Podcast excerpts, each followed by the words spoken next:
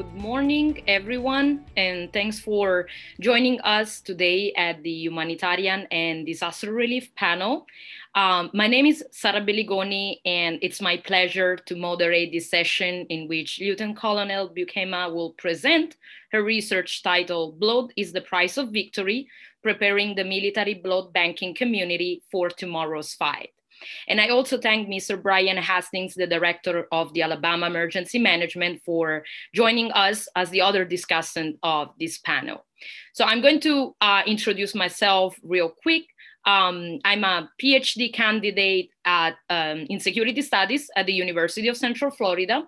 I earned both my bachelor's degree and master's degree uh, from Università degli Studi Roma Tre in Italy, which is also my home country and Probably you can hear that from my accent. Um, and I also earned a certificate in global affairs from New York University. I'm a researcher and I served as a geopolitical analyst for think tanks, research and academic institutions, um, and I mainly uh, research on civil military humanitarian coordination and disaster policy. I published policy commentaries addressing these topics in the Middle East, East Africa, and Latin America. And I'm also currently a member of a working group investigating the impact of public policies of the COVID 19 pandemic here in the United States. Now, I want to introduce you all to our panel by um, by mention by mention a real world event. So we probably all know uh, what catastrophe the earthquake in Haiti caused in 2010.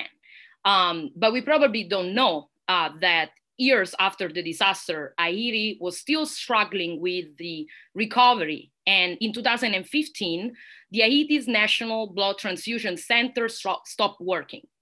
Um, there was no chance to fix it right away uh, and certified blood products were becoming scarce. So the Haitian um, Red Cross called upon the international community for help. Uh, the American Red Cross sent a thousand units of blood within five days. And then, as there was also no blood testing kits available, Italy and South Africa prepared to ship some supplies, while the Dominican Red Cross worked hard to try to send them those kits immediately. The lives that were saved thanks to this multilateral operation are countless.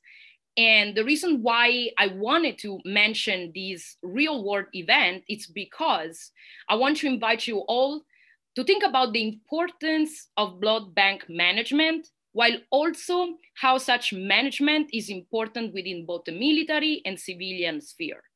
Now, we will talk about that a little bit more later, um, and we will address also how civil military coordination is important in crisis response. Now, I want to thank Lieutenant Colonel Buikema's research uh, because this panel can focus and discuss the importance of setting procedures for blood bank management, especially within the military field, um, while also stressing the importance of addressing urgent issues, given the changing global environment and the high rates of in-theater blood waste. So it's my pleasure to leave the floor to Mr. Hastings for introducing himself, and then uh, Lieutenant Colonel uh, Buikema for introducing herself and then presenting her research.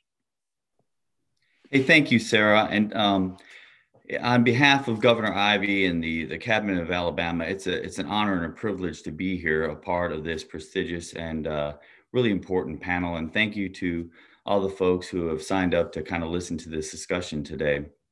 So as Sarah said, I'm, I'm Director Brian Hastings. And so I was appointed by Governor Ivey in September 2017 to be the Director of Alabama Emergency Management Agency. And who would have known that I would have come into this job during three historic seasons of disasters and hurricanes uh, living in coastal Alabama? It's interesting I, I, didn't retire from the Air Force thinking that I would continue in public service, but it's something that I've always been drawn to. Uh, entering into Alabama Emergency Management Agency the last three and a half years, and including COVID 19, have been historic for many reasons. One meaning that uh, we've gotten 10% of all our major disaster declarations in the year 2020 alone, and 13% of all our major disaster declarations since 1961, since I've joined Alabama Emergency Management. So you could get a sense that maybe my staff in Alabama are waiting my resignation to end the uh, disaster trail that I've brought to Alabama. So it's been very, very, very challenging. And 2020 brought with it our third largest individual assistance disaster with Hurricane Sally. We actually uh, felt the impacts of three of the 22 billion dollar disasters in 2020, which also smashed a record of uh, the cost and devastation of the number of billion dollar disasters per year. And here we are still re- recovering from uh, COVID 19. So, a, a, little bit about me and my background. I'm an academy grad from 1990. I've spent 27 years in the Air Force. I think and uh, speak a little bit differently than most people in this field. I am not an emergency manager by trade. I'm an A10 pilot and a teacher and a, an educator and a trainer. Uh, so my degree was in astrophysics, applied physics. My uh, my two masters, I've got a master's in aeronautical sciences from Embry-Riddle, and then a, a, Master of Arts in Military Sciences for National or Resourcing National Security Strategy with a concentration in strategy. And so my last 10 jobs and why I'm really excited to be about, uh, be a part of this panel and uh, here with Karen and Sarah is that um, I've been a commander since 2007, uh, both in armistice and of combat organizations. Uh, I've been in uh, Germany. I've been in Korea. I was deployed to Afghanistan as the vice commander of 10,000 airmen during the height of Afghanistan operations. So I understand the risks that commanders are taking and the importance of the platinum minutes and golden hour in combat operations that allow us to get our injured veterans and contractors and just casualties of war uh, back to some place to stabilize them and keep them alive. The system is just completely amazing. So I'm really excited about being here, uh, having a conversation with Karen to highlight her incredible research and the things that I've learned and hope we can share with uh, the folks who are tuning in today. So without further ado, it is my absolute pleasure to introduce Lieutenant Colonel Karen Buikema. Hey, thanks, Brian and Sarah. I appreciate the opportunity um, to, to be here today and to talk about uh, the research that I've done over the last year. Um, Mike mentioned, my name is Lieutenant Colonel Karen Buikema. I am a biomedical lab officer in the Air Force. I've um, been a part of the Air Force Medical Service for the past 18 years. Um, I recently, like two weeks ago, just graduated from Air War College and will be heading off to Lackland Air Force Base to take uh, another squadron command as the commander of the Diagnostics and Therapeutic Squadron, which of note is also the home of the largest blood donor center in the Department of Defense. So this research really was timely considering the, the job that I'm going to next. Um, my background, I am also from the Chicago area, so my um, Alabama accent is missing as well, um, but the Midwest one comes out every once in a while. Um, and I am a graduate of Marquette University in Milwaukee, Wisconsin. I have a degree in clinical laboratory science. Um, and I'm also, my master's degree is in um, immunohematology from the George Washington University. Um, and I'm a graduate of the Armed Service Blood Bank Fellowship, um, which was at Walter Reed and uh, the National Institutes of Health. And so I um, have been a career Air Force lab officer with specifically a specialty in blood banking and transfusion medicine. Um, like uh, Brian, I was in Afghanistan in kind of the height of a lot of the um, fighting that was happening there in 2010, uh, 2011. I managed the um, apheresis blood collection and emergency blood collection uh, processes in Kandahar, um, which was a very, very busy time uh, to be doing that at the NATO Role 3 hospital there with some of our partner countries. This past year in Air War College has been uh, front and center and foremost kind of in my career professionally for the past 18 years and is kind of something that while a lot of folks maybe don't think often about blood and how it gets there and, and how important it might be is kind of in the focus of my professional life uh, my entire time in the service. I like to start with a quote by Thomas Jefferson that um, kind of puts a, a perfect cap, I think, on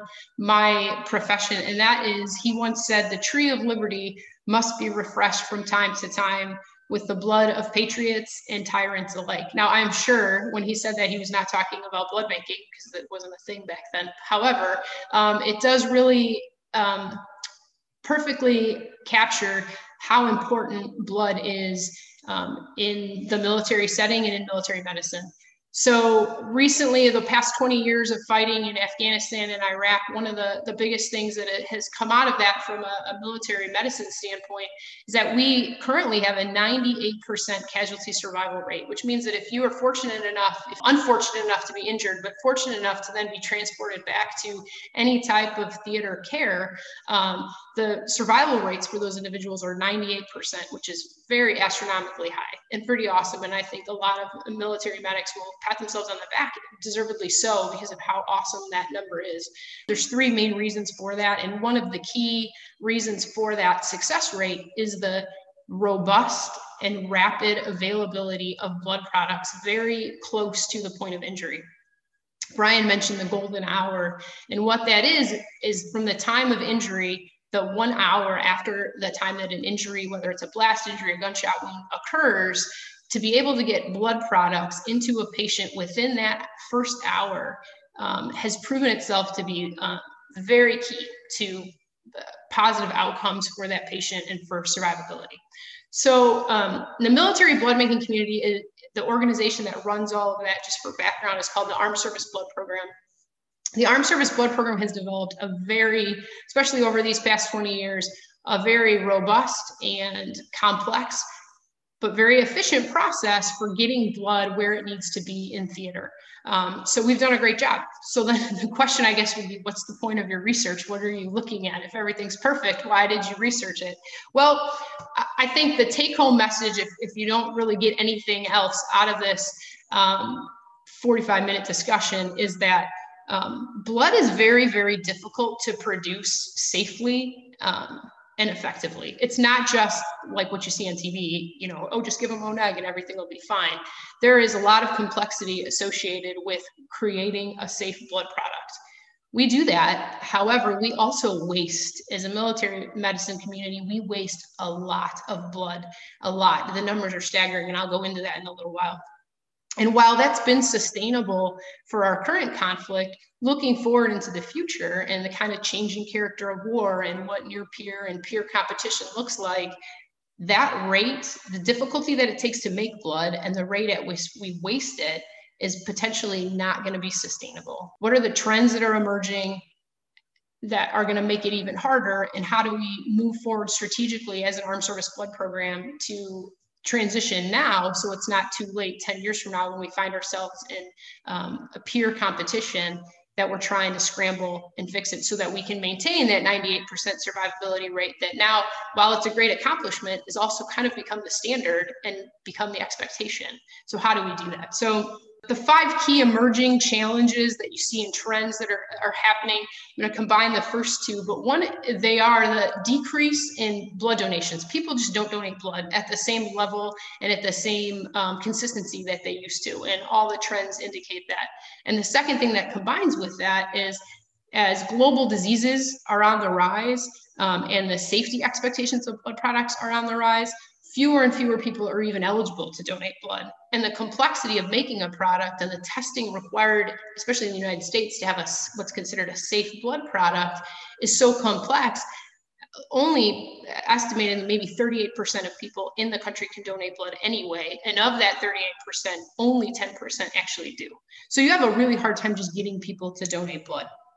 This, the third um, thing is the decline and the decrease of professional laboratory staff. The clinical lab science career field is one that has been slowly diminishing um, over the years for multiple reasons. Um, and of that, and what I really want to highlight through my research is in the military itself, we have lab officers, the Army, the Navy, the Air Force, we all do. That's my AFSC.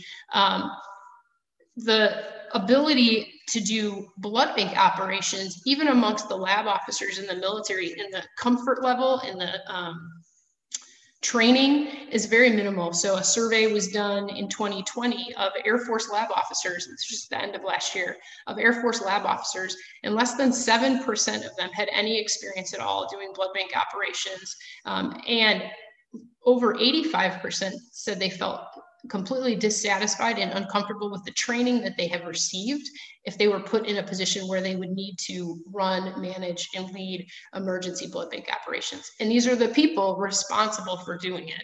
So that highlights a huge problem that needs to start getting addressed now. Um, fourth, and I kind of mentioned this already, but near peer power competition um, is going to create a limited and restricted access to the battle space. We can have a very robust logistical resupply capability in Afghanistan, in Iraq, where we've enjoyed pretty much open access to areas where we need to go. If we were to get in a war with a, a peer that access wouldn't be there to the same level as we've had. And we wouldn't always be able to have the comfort level that, oh, the, the helicopters are coming with fresh blood because they have access to the to us. That won't be the case necessarily in a war with, let's say, China or Russia.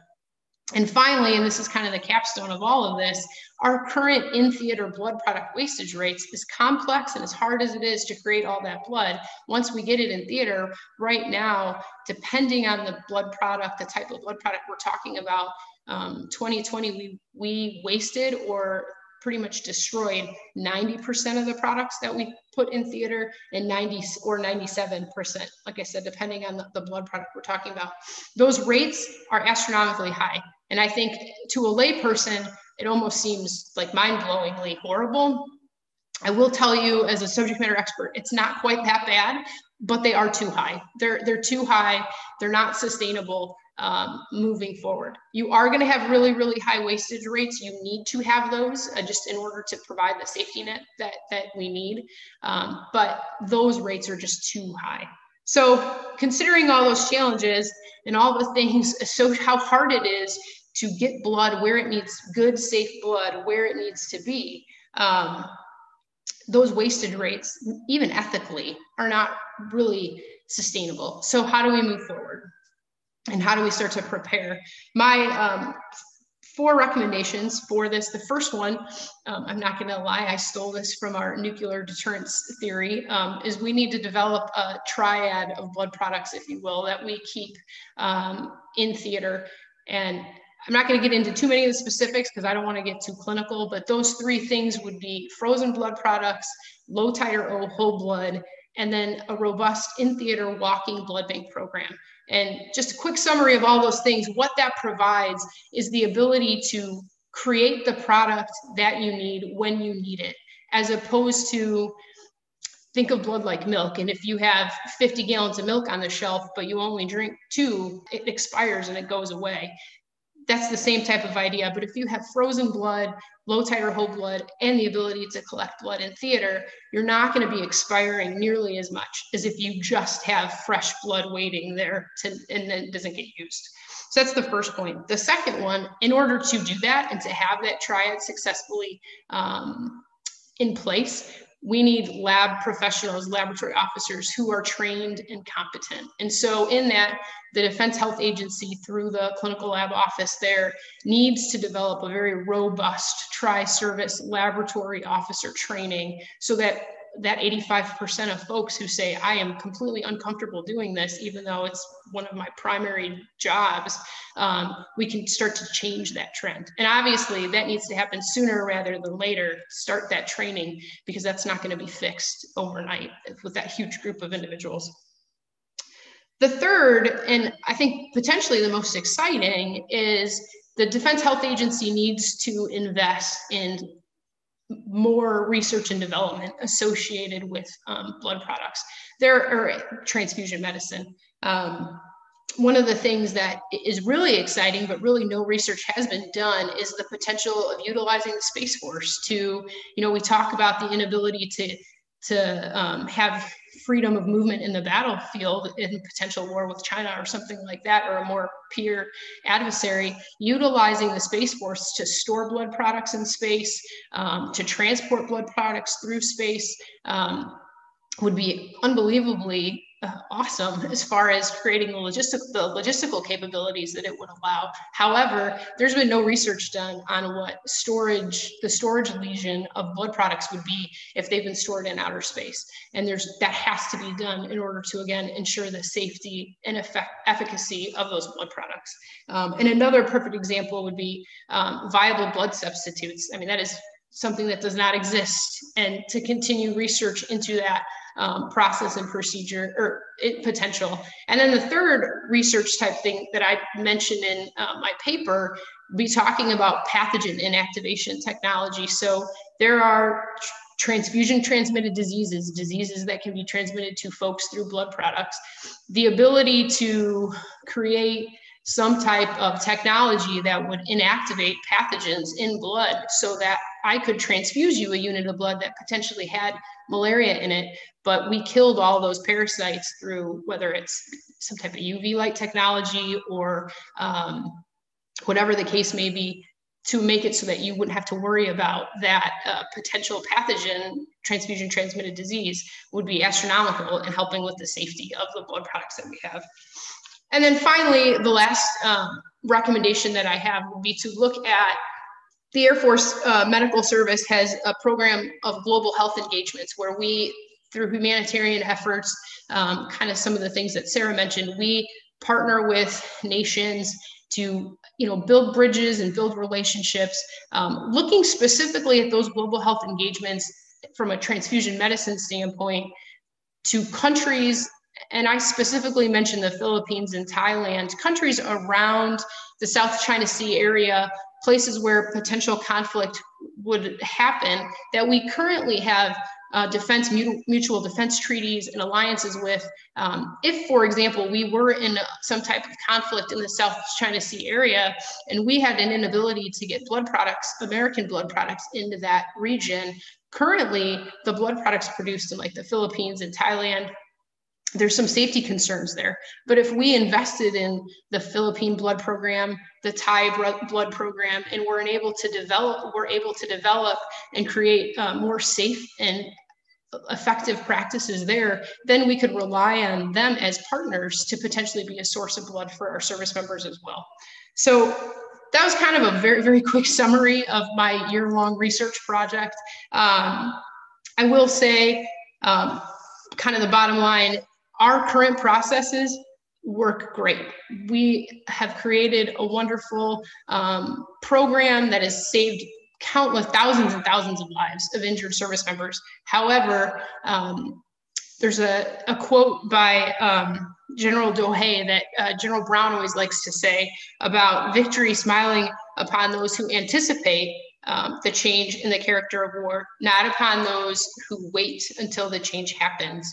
Um, so we can't wait. We need to start anticipating what the change of war is going to look like and start put, putting those actions in place now so that 10 years from now we're ready to go and we can keep saving lives. Thank you so much for for this presentation. I think it's just great that you are not only dedicating time um, to these specific studies, but your your career. And um, I really I really appreciate that as someone that uh, you know is more on the theoretical research side because I always, um, as I always say, I try to um, I would say understand the point of view who is in the field. I I really wanna um, again, you know, um, just catch on what you what you said when you were mentioning the importance of uh, working with uh, you know uh, civilians with uh, i would say also local authorities of countries where potentially uh, the military can be can be deployed. Um, i think that what i want also the audience to do here is to think about what we learn from this research um, and also uh, how we can some, somehow translate those policy recommendation to a more overall blood bank management. So for the medical community overall. Um, for instance, when civilians or militaries, or even civilians and militaries together intervene in post-disaster or post-conflict uh, conflict settings, uh, medical teams face several challenges. Um, they can range from clinical challenges, uh, ensuring that the blood products are uh, meeting the standards and also logistics challenges. So those related to uh, supply chain uh, kind of kind of issues. And um, you know, when involved in international operations, um, civilians and militaries are often required to work together, and and doing so also with a third uh, actor that are the local authorities. Um, there are therefore uh, context-specific issues, I would say, uh, that needs to, to be considered when it comes to the blood bank management. Um, for instance, the blood products uh, uh are present in the field uh, and they are made available for only the militaries or also the civilians, depending on the context. And then also based on the state capacity of the, uh, the country where we are uh, working within, then uh, what the kind of you know healthcare system we are working within. Is a healthcare system that can support us or is a healthcare system that we have to support? And what happens also um, with the requirements of the blood products especially when um, for instance military forces can uh, somehow uh, you know have to intervene in disaster um, settings. And so these blood products might be okay for the uh, let's say the case of the United States, the FDA standards, but what about standards that might come into play in the field? So I think that crisis response plans specifically for the blood bank management um, needs to consider blood product requirements, blood product types, uh, plans for clinical and medical personnel mobilization, options for the transportation and storage. And this makes the whole picture very complex. Uh, but I think we are in a, in a good um, in, in, I would say uh, that the military is is doing a great job in setting, uh, you know, what's what we have now, but what we need to do uh, better, or what are the directions uh, for uh, doing that better. And I think that the you know um, the overall medical community can learn from that. So I would say that. Um, what I would like to um, to discuss a little bit more is what can uh, the military and civilian actors can learn each other, uh, what eventually the civilian uh, uh, sphere can learn from what the militaries are, are doing, um, and especially how the two can better coordinate the blood bank management when operating in a third country, and especially when the third country's authorities somehow uh, are involved in this in this management. I think it's it's important to address these questions based on the global environment in which we are right now, uh, in which the number of disasters are uh, seeing militaries more and more involved, and also uh, are seeing more and more coordination between civilians and militaries. So I would like to leave the floor um, and open a little bit uh, the discussion on, on these topics. Sure, Sarah, you bring up some some outstanding points, and I think one of the key ways the civilian sector, especially in the United States, and the military sector can work together is through training. Um, like I mentioned, looking at military lab officers and their comfort level with managing uh, blood banking and managing uh, emergency blood bank operations is very minimal. Why? Is because as officers, we're we're kind of expected to be a jack of all trades. And in the laboratory career field, you're not focusing all of your, very few people, you know, myself excluded, I suppose, and there's a few folks like me, but very few of us focus our entire careers specifically on blood banking and on transfusion medicine. They're, they're focusing on many, many other things. And so because of that, there are potentials with the civilian sector, whether it's the Red Cross, American Blood Systems, other, the, our civilian um, the FDA itself, um, the American Association of Blood Banks, like uh, various regulatory agencies,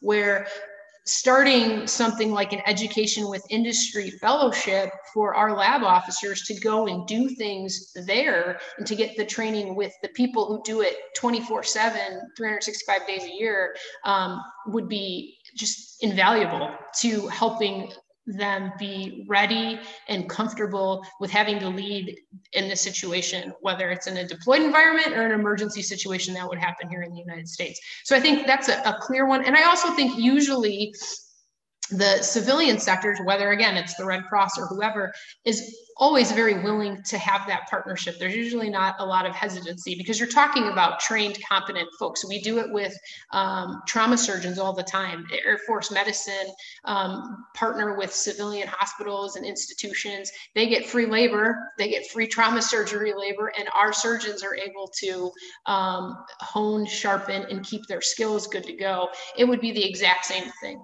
Um, and I think that's a, a, key way that we could partner together. I also think um, inviting some of the regulatory agencies to see some of the complexities associated with doing transfusion medicine in the middle of a battlefield. So they can start to understand the challenges that we're juggling as we're trying to maintain safe products and then have those experts help us come up with ideas of how to do this safer how to do it more efficiently. Um, there's tons of room for collaboration I, I, think in that environment. And then finally to your point about um, other countries and, and partnering with them there that is a, a that is a whole nother panel discussion i think at, to a certain level.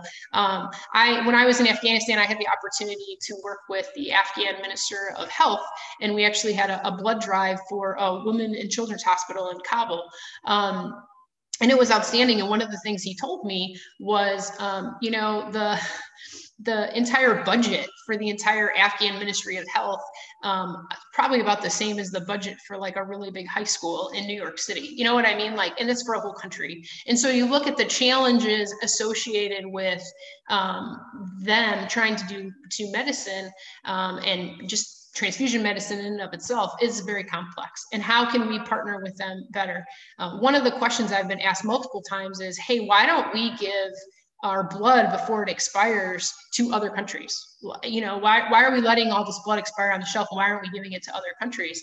Um, and I think that's something that needs to be explored, but I will just caution that that's not as easy to do as it is to say for many reasons, whether it's um, standards in those other countries, religious reason, religious aspects in those other countries, um, also just kind of well when do we give it? When it has five days left when it has two days left and what do we what standard do we want to set as well? But i think there's potential there and it's something that needs to be explored um, more and more. The more we talk the more i learn about this. Uh, as a public servant i like to say where i am i build community. And um, our number one priority in operations is to save lives and then mitigate suffering. And so uh, it, emergency management and resilience writ large is a collection. It's a collective. It's the power of people individuals communities families you know responding to caring for and recovering from disasters. And so social cohesion um, is a leading indicator in all disasters of not only surviving but thriving so one thing that I hear over and over again in your themes are, you know, really the U.S. blood system is the logistics of life. It is the logistics of life. Without it, there is no life. In your paper, you state, in order to ensure the blood is always available, regardless of logistical resupply capabilities, which you're kind of talking about right now, the third pillar of the theater blood supply, a robust walking blood bank, must be implemented DoD wide. However, you also mentioned, and this is something we're seeing right now in COVID and emergency uh, operations, uh, that the younger generations don't donate blood at the same rate as older generations. And uh, while only 38% of the population is eligible, only 10% donate. So recently, I was inspired by my my son to give. So I've been giving every couple months, and I'm on my sixth, and I got one more Power Red, and I'll be at a gallon donation. But that is what I've chosen to do um, as a leader in Alabama for the national emergency for COVID 19. And, and actually, I think I con- uh, contracted uh, uh, COVID during my fifth donation and brought it into my family. Um, but then I went and donated again in May. Um, so, how would you encourage and develop the required spirit of volunteerism, the, the personal courage, the risk acceptance, or as you had mentioned, the uh, the altruistic human beings to create normal blood donations or normalize just giving blood and emergency donations into the younger generation, especially specifically the military, to keep our U.S. blood system, but really what we're talking about here, the military blood system, uh, healthy because it is the logistics of life. And, you know, would you think about normalizing it in some of our exercises or completion of training and education programs just to make it a habit of what we do for each other and increase that social cohesion inside the military? Absolutely. And uh, Brian, you bring up a great point um, as far as within the military itself, making it a almost a habit or that sense of almost like a sense of obligation that we feel to do that. I will say um, the Air Force has the the Department of Defense in total has about 20 blood donor centers at various military installations. The Air Force only has three, but the three that the Air Force has, two, one of them, the one at Lackland Air Force Base, is the biggest donor center in the Department of Defense by far. And the reason why it's so huge is because donating blood is a big part of going through basic training. Um, when you're in basic training, it, again, it's completely voluntary, but you're offered the opportunity to donate blood. And for the folks listening, if you've ever been through any type of or seen a movie, when you're in basic training and someone offers you, hey, you can go sit on this comfy chair for 20 minutes and nobody's going to yell at you and you can eat cookies and drink juice most people in basic training are like, absolutely, I'm going to go do that. Even if they're afraid of needles, it's worth it just for the Oreos and the juice that you get to have and the break from your, your drill instructors, right? So we do that now. We, we start it early. Um, the other large donor center that we have is at Keesler, which is again another uh, training base with a huge training population. Um, and so we're, we're starting that thought process early in folks. And, and I will say also in theater, when the need for emergency whole blood collections come up, there is never a problem finding donors to donate blood. So I think within the military community itself, when the urgency is there and the need is there, every I mean, I had guys I had to say, listen, you cannot donate blood because you're not the right blood type. And they were mad at me. And I'm like, there's nothing I can do. I'm sorry, it's you're the wrong blood type, but they want to so bad take care of their injured colleagues. Um, so there's a, an understanding there. I would say, as a community as a whole, I think, uh, you know, in America, let's just say millennials, because that's who we like to talk about. Um, sometimes they get this bad rap of, you know, hey, they're not as into to altruistic type things. There was a report that came out in the New York Times a little while ago that said actually millennials are very ultra like into volunteerism and that younger generation really wants to um, it's very important to them um, giving back and, and volunteering and helping in the community. I think the problem with the blood banking industry and with like that type it hasn't marketed itself well um, and the importance and the significance of it everyone just kind of assumes the blood's going to be there and if you really sit down and talk to someone, it's like, well, where do you think it came from? It's not like drugs. We didn't make it, and you know, the pharmaceutical companies don't make it. Somebody had to go donate blood, and that blood mobile in the parking lot at the grocery store is actually doing something very important. And I don't know. I'd have to research this more how many Americans really understand that and really see that, hey, without you doing this, we don't have any blood. Um, you know, people think you don't get paid to donate blood, it's free. So those people who go, you know, college students who donate plasma and they get paid, that's not used um, for human transfusion. That's used to make reagents and things like that. Blood that's transfused to human beings in our country is all voluntarily donated.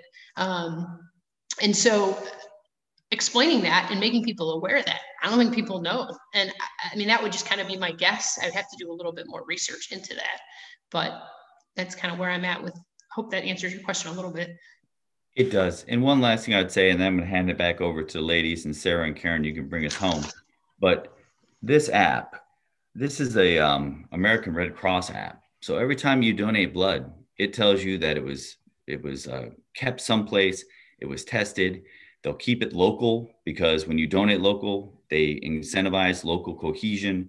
And then all my blood so far has gone over to Georgia, uh, which is fine also, but it also tells you the hospital goes to and that it's being used. So you're actually connected with the lives that you're saving. And maybe the military can go down that path too. So you get this sense of, oh my God, this really is working. Now, our, our waste rate sometimes in combat is a little higher, but still the connection with another human is just really, really powerful. So thank you, Karen. I appreciate that. Absolutely. Thanks, Brian. Sure. So I think um, the civilian community, if, when it comes to natural disaster response and things like that, there's a lot to be learned from the military um, program and the military sector in that the military is inherently flexible in what we do. We have to be flexible, right? Flexibility is the key to air power. Well, it, and thinking outside the box thinking that comes with just the military in general, but definitely comes with military medicine. There were times in Afghanistan I didn't have any of the supplies that I needed, or they were all expired, and I needed to figure out how to still create this safe product, right? Um, in the civilian sector in the United States, even if there's a big earthquake or you know a mass shooting or things like that that happen that require a lot of blood products, we tend to be very altruistic in those times. Everyone rushes to donate blood because they want to do something, they want to help. Um, I think a good way to look at it is how do we take that, you know, um, immediate response or that immediate desire to to help and do altruistic things to help in this one particular situation and try to create a more longer lasting um, uh, altruistic mindset within within folks because i mean if you look at it 100 people can go donate blood after a mass shooting and they might only need 20 units of blood. The rest of that blood's potentially going to be wasted because again it's only good for 42 days. And so if you have this huge amount of blood that comes in for one event and it's not needed um, that's unfortunate, right? You want instead, hey, come back in three weeks and donate because we're going to need it for cancer patients or moms having babies, whatever the case may be. Um, I think that's one one way. Um, another thing, though, is just back to that flexibility mindset that the military has, and looking at, hey, I don't have what I need. You know, there's been an earthquake or there's been a tornado. Um, I don't have what I need. How do I function? How do I continue moving forward? The military uh, blood banking community is a wonderful resource as far as ideas and training for how to deal with those actions because it's what we live and breathe all the time when we're deployed and in those type of environments. So again, I just think there's a lot of mutual um, training that can happen um, back and forth that will be very helpful for both entities. Thank you. And I see Brian uh, just follow up, like, can the US military blood bank use for civilian in disaster relief? So it, it definitely could. Um, especially the blood that's collected in the United States. So, you know, sometimes for emergent needs, we'll have to collect blood in Afghanistan or blood in Iraq. That stuff is not FDA approved. So, no, that would not be used in the United States. But every military blood donor center is an FDA approved, licensed donor center. The blood products that are collected at those donor centers are the equivalent and just as safe and good and tested the same as anything collected from the Red Cross or American Blood Centers, any of those. So it could, um, if need be. I, I, know there are times we have huge blood drives at like the Air Force Academy, for example, a couple times a year. And there will be times where we collect just massive amounts of blood and we don't need it all to meet our quotas for overseas. We will give those to, civil, to the civilian community because, again, ethically and morally to just let that blood go to waste would be just horrific. So we will then donate that or give it once our quotas that what we need for theater usage has been, you know, filled, we'll donate that to the civilian sectors. Thank you so much. We are at the end of our panel. So I want to thank uh, Karen and Brian again for this awesome discussion and the Air University and MGMM uh, works for the support and logistics. Um, and thank you so much for uh, attending everyone. Uh, we hope that you all enjoy it and you have learned something uh, about the blood bank management and uh, we definitely look forward to staying in touch if anyone wants. And again thank you so much uh, everyone for for attending today